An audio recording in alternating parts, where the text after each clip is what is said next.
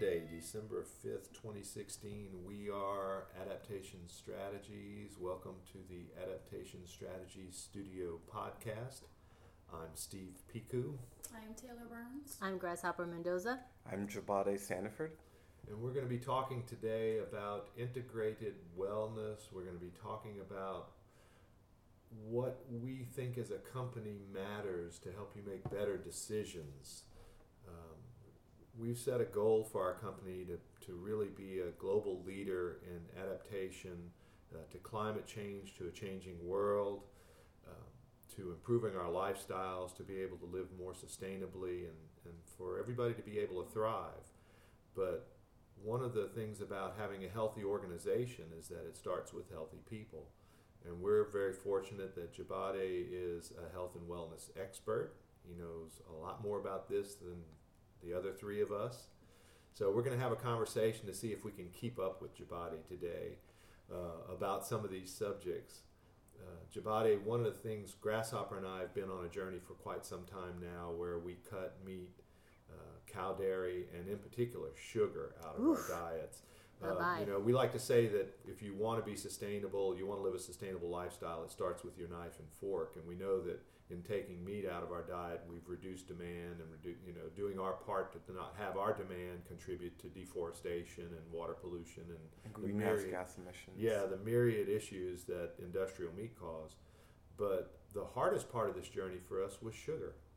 Sugar is the most culpable substance of the ones that you ran down in your introduction. Sugar is so well hidden in so many processed foods. To even buy bread, for example, that doesn't have sugar, it's more expensive than bread that contains an, an extra ingredient than the, the bread that has fewer ingredients, which very much shows the reach of the corn industry and the role of the agriculture bill in the ingredients that go into the majority of the foods, especially in the middle part of the supermarket.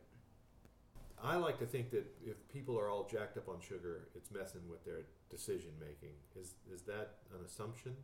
It's always complicated when we talk about nutrition because everyone's genes predisposes them to a certain tolerance or shall I say how resistant you are able in your ability to break down sugar.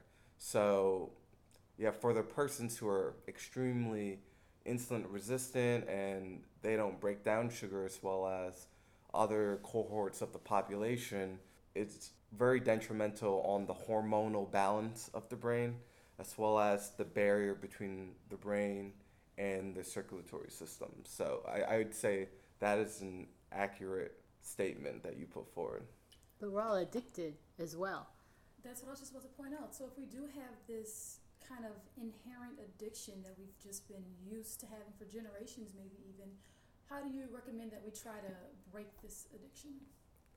Sugar is more addictive than cocaine, and uh, some scientific studies have pointed out. And just like if you were dealing with a drug addict, you'd have to find also a substitution to help ease that transition because going cold turkey away from sugar can be especially painful on the body. Uh, We can vouch for that. Yeah. It took us quite quite a bit of time. Several months, I would say, before we had those energy dips that And- we weren't sure what it was, but now we know it was it was the sugar. And so it's all people are actually responding as if they're ad- addicted to another chemical substance. we are. And it, for me now, it's like a cigarette. Um, for a while, it, it's been two years now. I would still rationalize eating sugar for a special some type of special occasion, but when you do, the next day, either you feel like crap or you want more. And so now it's like, oh, I just can't even go there anymore.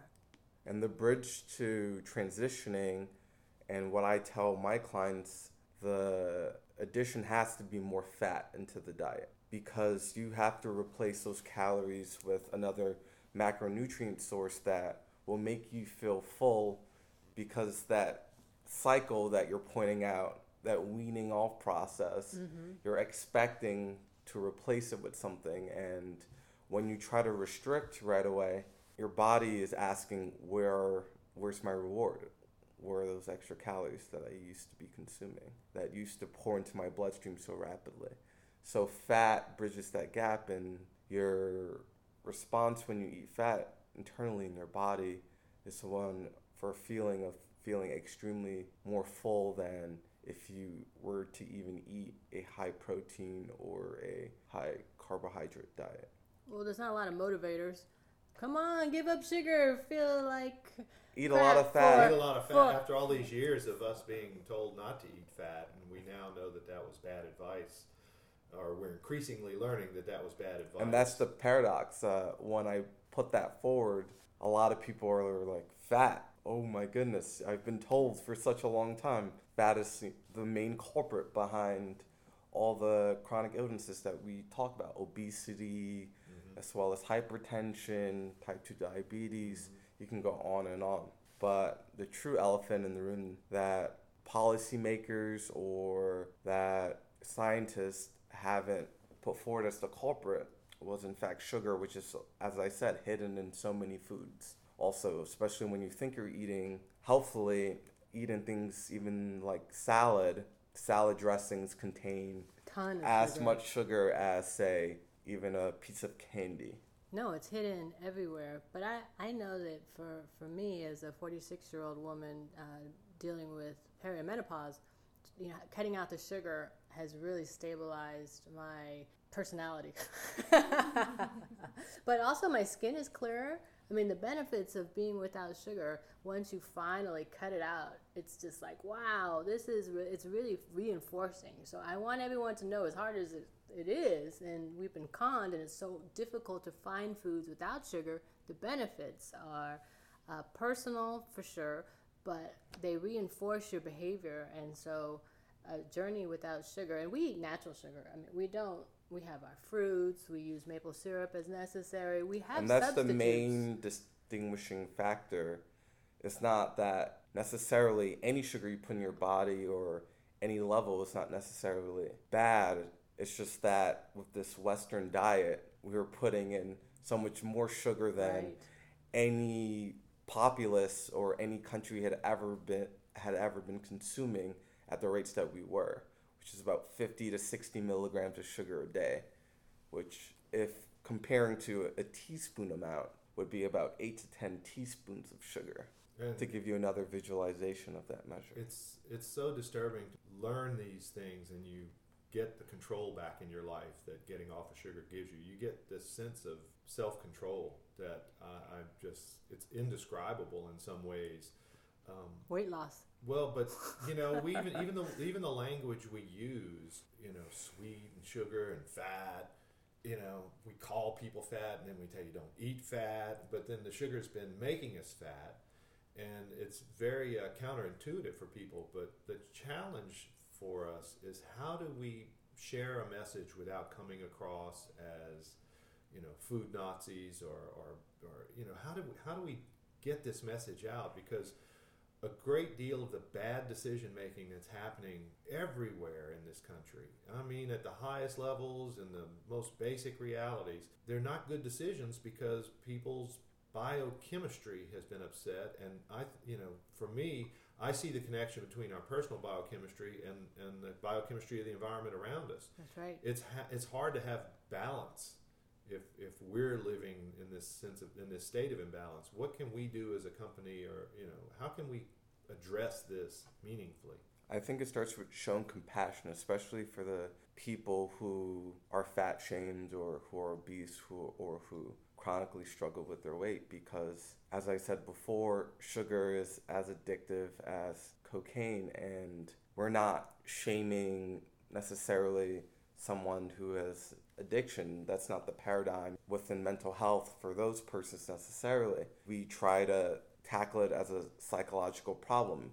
And in this instance, also when you go to a rest stop or you go to the supermarket, people who even try to eat healthily or who've tried dieting, they don't understand why this process has been so difficult. Where they can boomerang, something works, but then instantly comes right back because of they haven't taken out the root cause of that, which is the sugar. It's like what you say, Steve, about how can you get well if uh, you're still consuming what makes you sick. So, for a lot of people, I think they want a path forward and they just don't know what that path is. Just like with the environment, I don't think there are people out there who are maliciously trying to pollute. For a lot of folks, they don't understand which behaviors are beneficial and which ones are detrimental to the environment and it's educating and showing them a new path forward or a new path where you can replace X with Y. And a lot of people want to be healthier. They want to do better for their loved ones as well as for their surrounding natural environment as well. I think something else that can partially be to blame is the disagreement between what physicians and other medical professionals recommend to us for daily intake of sugar, fats, and maybe some other of those things that aren't as healthy for us, versus how available they are in uh, grocery stores, like you mentioned, or at rest stops, and just in everyday uh, passing life. Like you can't just go to a fruit stand and get a few quality vegetables and fruits, but you're surrounded by tons of unhealthy bagged plastic encapsulated options. Yes. So that definitely it has to bias and influence our behavior and our consumption. Do you agree? We've been lied to. Yeah, it's been designed to bias. It's Uh, a twofold factor. Yeah, the medical profession has its own interests, and even though they are coming around to this stuff, the food industry's lobbies, uh, you know, there's this massive clash of, of lobbying money happening in Washington between uh, medicine and food, and it's not producing better policy for us yet. Uh, the last eight years, it's taken them eight years to even get to the point to changing some of the food labels.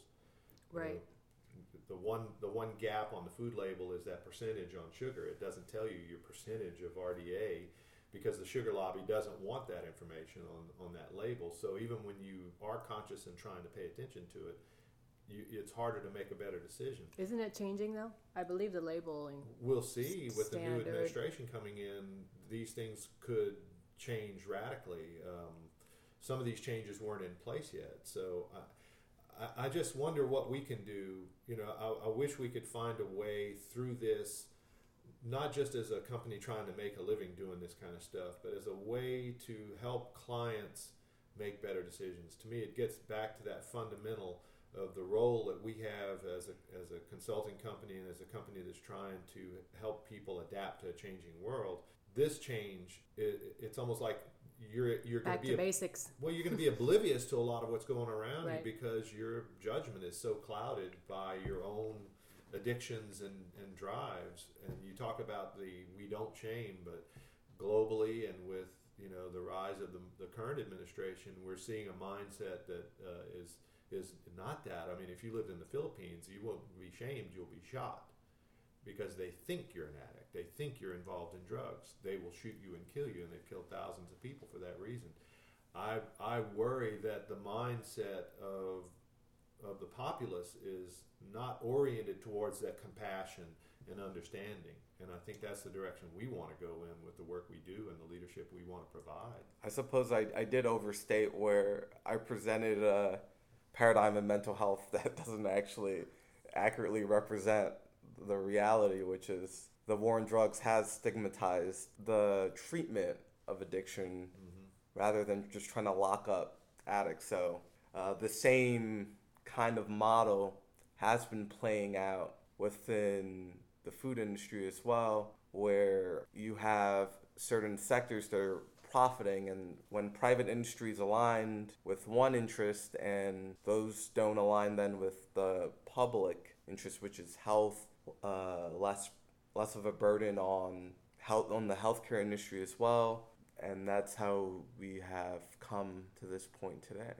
Well, I think we need to kind of wrap this up because we could talk about this subject all day and scratch our heads because when you were talking about how we lock up people, I feel like we're locked into a system. We're not in jail, but when you go into that corner grocery store, when you go into the big grocery stores, when you go to the rest stops and the truck stops and you know, you're just trying to, to feed yourself in your busy life, you're being pushed. We're captives of this lobby, this industry that is really not looking out for our well-being. And how we change that paradigm starts with each one of us individually. That's all. That's all I've learned about this journey. I don't know how we can address it in a bigger way, except uh, that I think as each one of us gets our heads back, gets the clarity back, hopefully more of that'll happen, and then we'll just grow into a mass of people that are compassionate and pass better policies. Well, I think it's also it's a problem that is hidden in plain sight.